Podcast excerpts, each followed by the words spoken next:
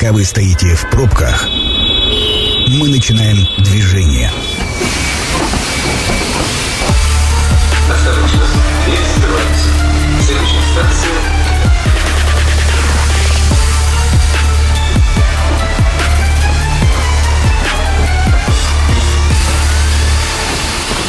Метро.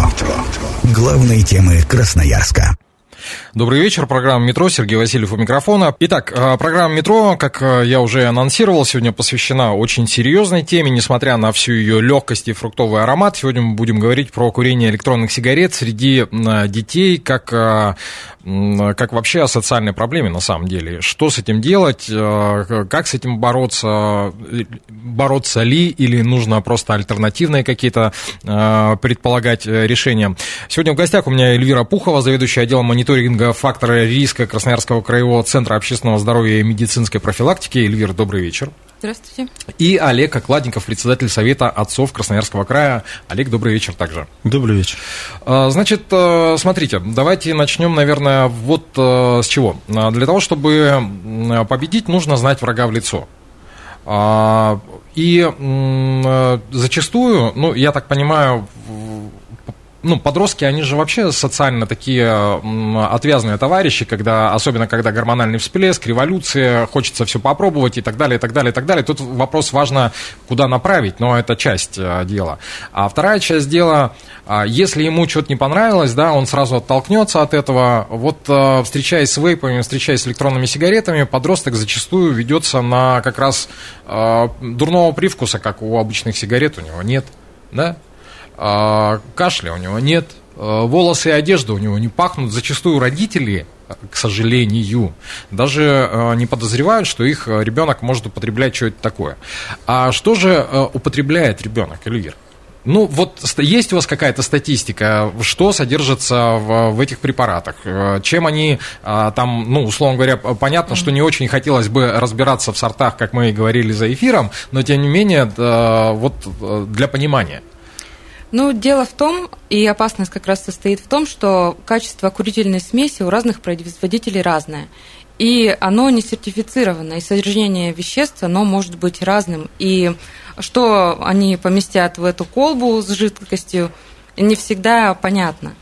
Но, однако, и существует стандартный набор и состав жидкости.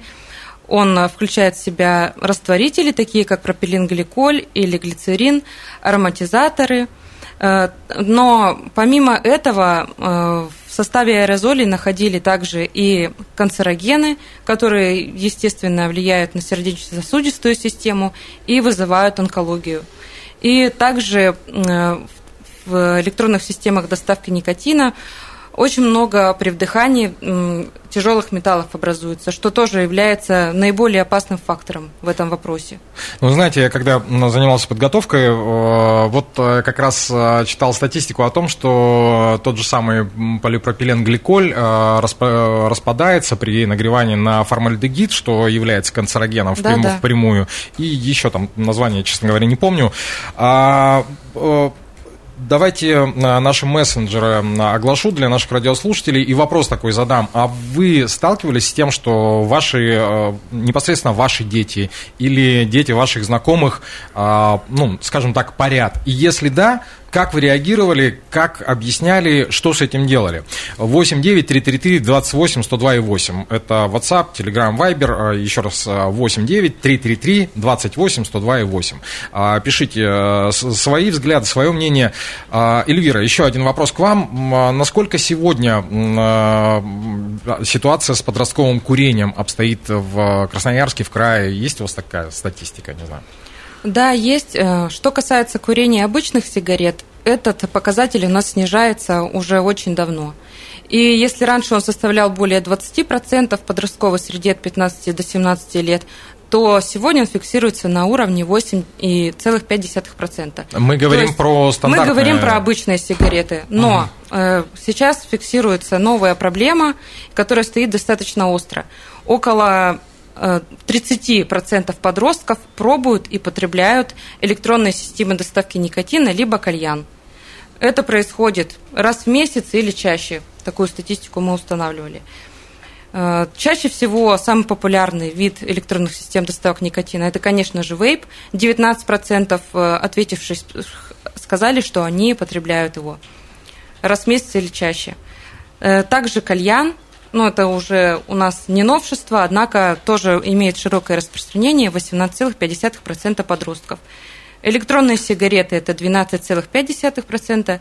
И также среди подростков менее популярен как раз-таки IQOS. Это средство, которое не поджигает табак, а нагревает, и он тлеет. Так как этот продукт более дорогой, он не очень распространен среди подростков, вот. Это больше относится к людям после 25. И вот IQOS 4,2% подростков все-таки потребляют. И хочется сказать, что вот цифры, которые я назвала, некоторые подростки потребляют и то, и другое, и можно без хлеба. То есть и вейп, и кальян, и электронные сигареты могут потреблять. И это уже эффект двойного, а то и тройного курения. Угу. То есть что попалось, то и потребляют. Угу. Олег, давайте к вам переключусь. Ну, мы же с вами взрослые люди, и не знаю, как вас воспитывали, но меня воспитывали на личном примере. Папа рассказал, как его дедушка, у меня папа предвоенный был, рождение, и вот дед, вернувшийся с войны, отучил его в 7 лет от курения. Выборов основательно. И вот он до самой смерти своего отца, соответственно, не курил. Ну, то есть, это вот наша метода. Давайте начнем с того, что это не наш метод. Это не педагогично, это не наш метод. Безусловно. Хорошо, какой наш метод? Наш метод, естественно, это личный пример. Естественно, то есть, самый действенный – это личный пример. Это первое. Второе. Родители обязаны интерпретировать для ребенка реальность. То есть, здесь имеется в виду, что родитель должен объяснять ребенку, что такое хорошо и что такое плохо. Именно за этим он вообще ребенку и нужен. Это не его друг, не его сосед. Это вот родительская функция. Поэтому родитель должен говорить, что это плохо. А почему это плохо? Вот мы сейчас с вами про статистику поговорили, про то, что вот есть такие системы доставки никотина. Вы просто вдумайтесь, мы о чем говорим. То есть, да, мы же все понимаем, на самом деле, о чем мы разговариваем. Это курение в любом случае. Каким образом никотин попадает в кровь, это абсолютно никакого значения не имеет. Если родитель думает, смотрит на ребенка и думает, да он балуется, это вейп, и там ничего страшного нет, я могу огорчить родителей и сказать, что на самом деле, как вот Эльвира уже тоже сказала здесь, да, что никто не контролирует, сколько никотина находится, синтетического никотина, но это никотин, друзья мои, сколько никотина содержится вот в конкретном там баллончике, там картридже для этого вейпа. Никто это не контролирует. Его может там содержаться в десятки раз больше, чем в обычных сигаретах. Это может быть запросто, никто этот вопрос не контролирует. Что это значит? Это значит, что привыкание к этим веществам происходит гораздо быстрее, вырабатывается там толерантность, да, к этим веществам. Потом, сами родители, когда думают, что это ни на что не влияет, они должны понимать, что вот этим они потворствуют тому, что ребенок. Это ступени такие, да, можно перейти на самом деле далеко. Вот вы сказали, что пробуют, да, молодые люди. Ну, пробуют, хорошо, так они могут допробоваться, так, в принципе, далеко достаточно зайти. Это первый момент. Второй момент по поводу того, что это не доставляет дискомфорта. Там все сделано для того, чтобы это минимум дискомфорта доставляло ребенку. Да, это приятный аромат, да, это отсутствие после запаха, после употребления этих аппаратов, да, и приборов. Все делается для того, чтобы было как можно более комфортное потребление. Но остается факт потребления. Вот это мы все должны помнить и четко знать. То есть, это развращает в целом, понимаете? Нет, слушайте, ну, я бы тоже так не сгущал краски в плане того, что, мне кажется, нет родителей, которые довольны или потворствуют тому, что их ребенок... Есть. Вот это есть. Прям правда, что ли? Прямо правда, абсолютная правда. Я вам напомню, вот не так давно была ситуация, когда в Покровке орудовала банда, значит, да, не знаю, может, она сейчас орудует, но вот скандал этот был где-то месяца полтора назад, в начале учебного года, когда, значит, более старшие школьники, значит, терроризировали маленьких ребят, да, ну, в смысле, младшего возраста, и там предметом вот этого вот преступного взаимодействия были как раз вейпы, то есть отбирали вейпы у детей маленьких. Родители говорили, что у детей забирают вейпы, и для меня, я много посмотрел, послушал об этой проблеме, для меня вот эта сама вот эта ремарка родителей, что у детей забирают вейпы, она для меня удивительная, мне непонятно вообще, что, во-первых, что родители так спокойно это воспринимают, что у детей есть вейпы, во-вторых, откуда они у них появились? Ну, слушайте, по поводу того, откуда появились, опять же, вот за эфиром мы с вами разговаривали, я озвучивал статистику, перед эфиром зашел на один из маркетплейсов, он зарубежный, на Али начинается, и неважно дальше на что заканчивается, по запросу вейп больше 160 тысяч объявлений. Что касается верификации, то есть у меня спросили, мне есть 18 лет? Ну, конечно, я кликнул, но штука в том, что наши дети, которые рождены в это время, во время гаджетов, они этими вещами, маркетплейсами в смысле, пользуются гораздо ловче, чем мы. И стоит они не запредельных денег. И в этой связи, вот смотрите, какой вопрос, Эльвира, к вам. Опять же, если вспоминать там старые времена, то статистика была примерно такая. Курить пробовали чаще всего либо дети из неблагополучных семей, причем это средняя и старшая школа, младшая школа крайне редко, в отличие от того, что происходит сейчас с электронными сигаретами, кстати. И второй вариант, курить начинали пробовать дети, ну, назовем их так, мажоры. Ну, потому что есть деньги, да, есть на что попробовать. Вот эти две категории. А остальная там... Сейчас как с этим обстоит? Кто вот эти подростки-курильщики? Откуда они? Что у них с семьями? Это полные семьи, неполные? Есть ли вообще, ну, возможность вывести какую-то аналитику? Ну, что касается электронных систем доставок никотина, здесь социальный портрет курильщика-подростка расплывается. Здесь не зависит от того, какое у них социальное положение, однако то, что мы выяснили точно, и от чего зависит, это когда один родитель или два родителя курят. Неважно что. Неважно что, но потребляют какой-то никотин, содержащий изделие. Тогда и ребенок начинает потреблять что-то такое же. Угу. То есть, как правильно сказал мой коллега сегодня, что дурной пример заразителен. И это правда. Порядка 43%. Так ответили, что вот курит мама, поэтому и я. Угу. Олег, тогда вопрос к вам. Коль скоро я упомянул младшую школу, не ошибаюсь ли я в своих наблюдениях? Ну, то есть, опять же, я в открытую не вижу, но я предполагаю, что сейчас как раз вот электронных курильщиков очень много, ну, очень много условно, в младшей школе. Да-да-да, эта тенденция есть, и эта проблема реально существует. Я с ней сталкивался сам, то есть, да, среди нашего круга общения, то есть, прямо вот встречались, там, 9-летний, допустим, мальчик, то есть это начальная школа вообще, то есть прям был задействован вот в эту схему, то есть они есть, это, понимаете, это даже уже не какая-то тайна, это секрет Полишинеля, что в разработке есть в разработке у органов вот эти вот граждане, которые молодые граждане, которые уже подсудные, старше 14 лет, но находят возможности покупать эти вейпы и распродают их среди маленьких ребятишек, которые вот начальной школы. То есть этих ребят раскрывают и, ну, соответственно, проводят с ними работу, которые старше 14 лет. Ну, а младше 14 лет, ну, это только на учет ставить и как-то там взаимодействовать. К сожалению, проблемы это есть, то есть, и, ну, статистику я вам, конечно, не скажу, но она присутствует. Ну, вот я как раз скажу, да, что 57% подростков, или даже детей, можно назвать, пробуют электронные системы доставки никотина до 15 лет. 57%. 57%. Ну вот, ну, опять же, я в анонсе упоминал о том, что в прошлом году Всемирная организация здравоохранения, к этой информации можно относиться по-разному, но они дают статистику о том, что каждый пятый подросток в мире является потребителем электронной доставки системы электронной системы доставки никотина. Вот запутался, честно говоря. Ну вот это никотин, содержащий продукции. Коллеги, предлагаю сделать короткий перерыв. Перед этим напомню о том, что что спросил я у наших радиослушателей, а вам доводилось у собственных детей замечать, либо, может быть, у детей своих знакомых, но вот эти вот электронные гаджеты, и если да, то как вы поступали, что вы делали, как вы объясняли? 8-9-333-28-128. Пишите, мы пока сделаем короткую остановку. Это программа «Метро».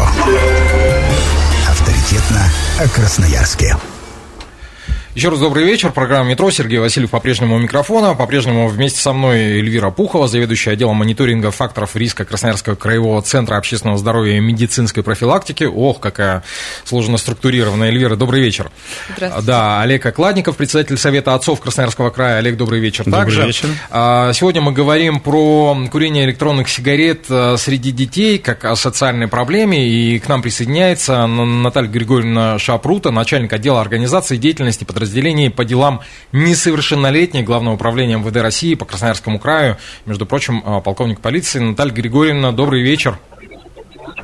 Добрый вечер. Хорошо ли нас слышно? Да, конечно. Прекрасно. Вот мы с коллегами уже начали в первой части обсуждать. Теперь разрешите вас присоединить к нам. Смотрите, давайте начнем вот с чего. Какая ответственность сегодня, на сегодняшний день существует за продажу вот этого ядосодержащего продукта всего в руки несовершеннолетних? По действующему законодательству курение вейпов, электронных сигарет, систем нагревания табака, а также кальянов приравнено к курению табака, курению сигарет. Продажа несовершеннолетним табачной продукции, табачных изделий, никотиносодержащей продукции, кальянов и различных устройств для потребления никотиносодержащей продукции влечет наложение административного штрафа.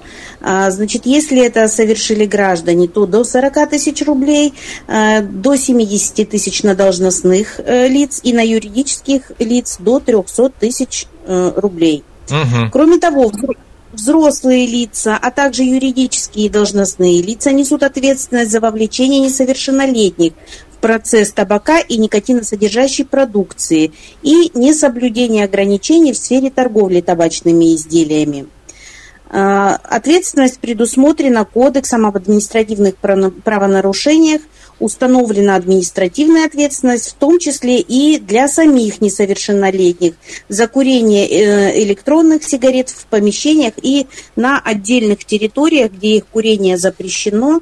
Это детские площадки, значит, медицинские, спортивные учреждения и так далее. Наталья Григорьевна, то есть получается, смотрите, если подросток, там, не знаю, парит, назовем это так, на детской площадке и проходит мимо полицейский, он его, понятное дело, там привлечет, оштрафует, точнее, оштрафует не его, а, скорее всего, его родителей. А если, условно говоря, за остановкой тот же самый подросток стоит, он же не на детской площадке, не в спортивном учреждении, полицейский что, пройдет мимо? Тут-то какая схема, как вот это все решается, вот эти все вопросы, потому что это сплошь и рядом, не будешь же ты ходить и одергивать там каждого за руку.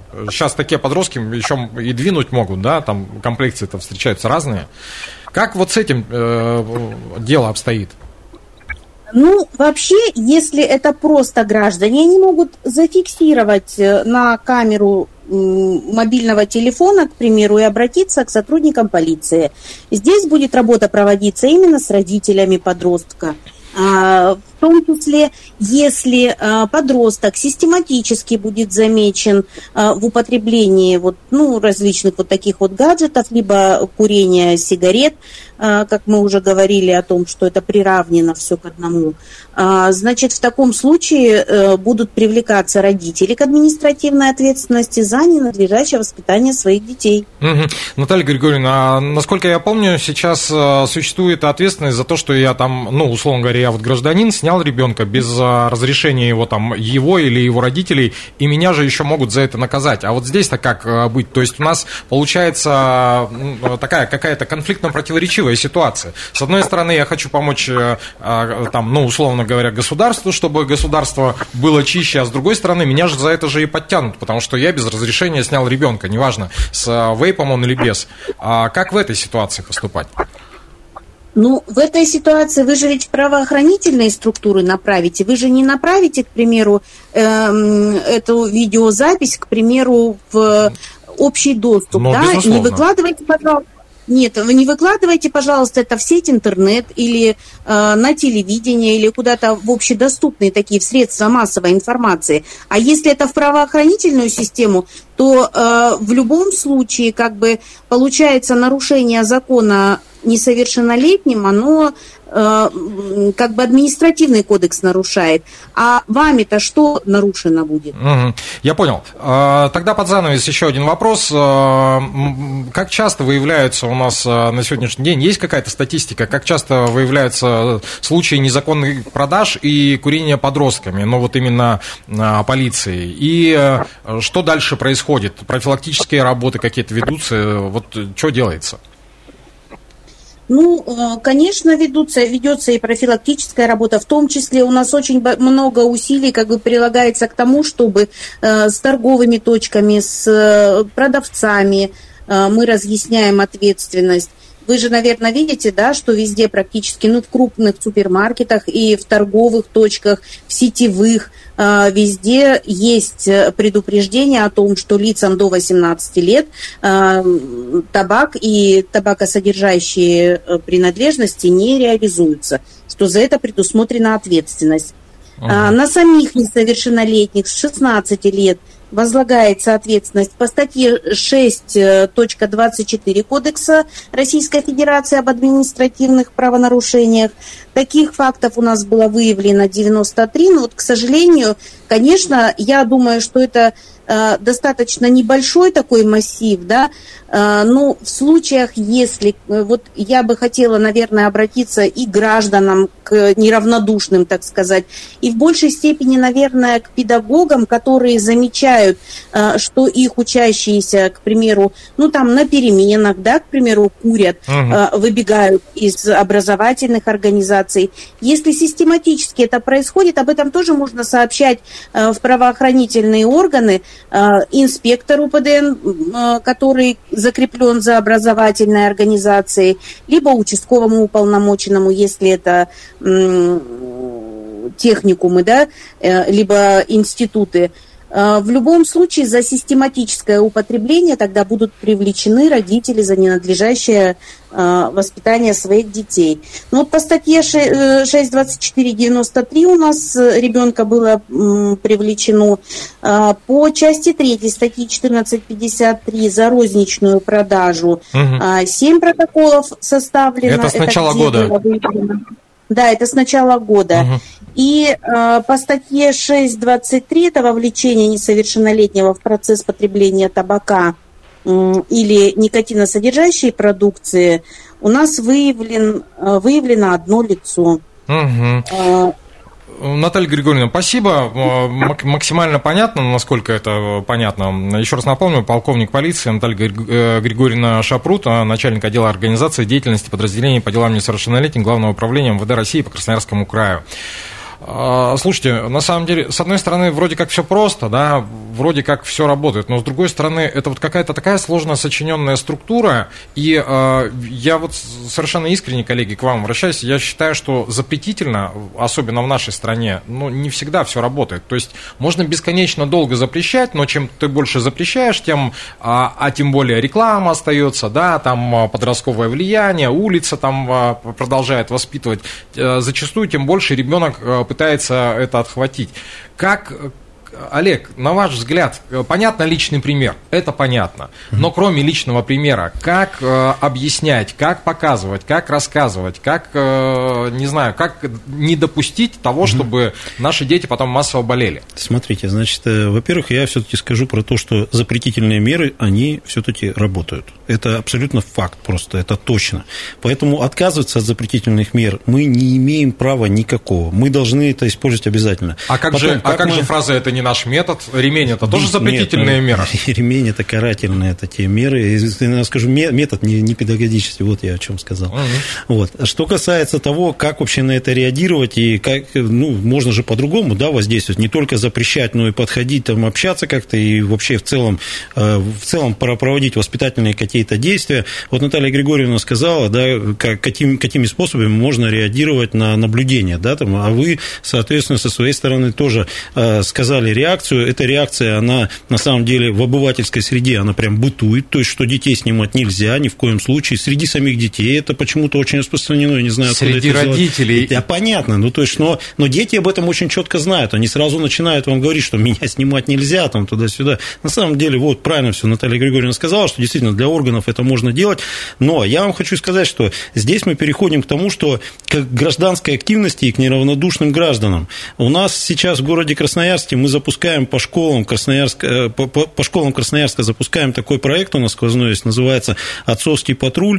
Там как раз в рамках действий самого отцовского патруля мы взаимодействуем с инспекторами ПДН в том числе, и проходим с ними по микроучастку школы. И там тоже участвуем, наблюдаем вот в фактах курения вейпов, допустим, молодежи. Я не буду употреблять слово «парить», это юридически это курение, давайте мы будем называть это курение. Да? Ну, да. Так вот, значит, мы наблюдаем эти факты, да, и тут же с инспектором ПДН это фиксируем. Хорошо это или плохо? Я считаю, что это хорошо, это гражданская активность, и так должно быть. Это первое. Второе, непосредственно отцы, когда подходят, они разговаривают тоже и говорят, что, ребята, вы находитесь в общественном месте, вы это употребляете, да, и тут же, пожалуйста, есть инспектор ПДН, который каким-то образом правовую базу дает для того, чтобы с ними общаться. Вот. Поэтому участвовать нужно в гражданской активности, участвовать вот в таких объединениях, в том числе, как отцовский патруль. У нас около 20 добровольных дружин есть в городе Красноярске, пожалуйста, тоже можно использовать и тоже помогать в борьбе с этой темой. Ну вот смотрите, когда я говорил про запретительные меры, они, безусловно, действуют, но до 14 лет, вы же прекрасно понимаете, вот вы задержали подростка, до 14 лет штраф за то, что подросток курил, будет выплачивать не подросток, а будут выплачивать его родители. Ничего страшного в этом не вижу. Так вот и история как раз с точки зрения родителей. Как родитель, не знаю, Эльвира, может, у вас есть ответ, Олег, может, у вас есть ответ, как родителю грамотно донести не только запретом, что нет, не будешь, потому что нет, не будешь в определенном возрасте становится тряпкой для быка. Как объяснить, что это, ну, стрёмная тема, когда ему... Так и объяснить, правильно вы все сказали. Когда вот это... ему кругом в ТикТоках там и так далее показывают и объясняют, что почему? Это круто. Почему? Вот смотрите, вы правильно же сказали, что это стрёмная тема, да, вот я со своими детьми вот так же, в принципе, в таком тоне и разговариваю, что, да, это ты, если ты лох, ты вот это вот употребляешь, да, используешь, то есть мы в терминологии в такой разговариваем на языке, которым разговаривают и молодежь между собой, и мы этот язык используем и говорим, что да, ты делаешь абсолютно бесполезную, ты занимаешься абсолютно бесполезным для себя делом, ты становишься рабом вот этих компаний, которые продают тебе вот эти вот, по сути, это наркотики, да, понятно, юридически это не наркотики, но тем не менее, то есть это вещества, которые вызывают зависимость, и которые ты неизбежно обязан приобретать, тратить на это деньги свои, да, которые могут потратить другие. Потом, смотрите, еще момент есть, да, когда мы говорим про то, что есть незапретительные методы, допустим, там спорт, например, да, там секции спортивные и так далее, это же вроде как должно мотивировать на то, чтобы дети не курили, там, не гробили свое здоровье таким образом. Так вот, я вам скажу, что те, кто занимался спортом профессионально, они знают, что им тренеры прям запрещают курить, запрещают. Это обыкновенный запрет, то есть они так же, как родители дома говорят, что нельзя. Тренеры точно так же запрещают, говорят, нельзя. Вот, и из-за этого в свое время получили распространение альтернативные способы употребления никотина, но тоже, тем не менее, это влияет, очень сильно влияет, когда говорят, это нельзя, так не должно быть.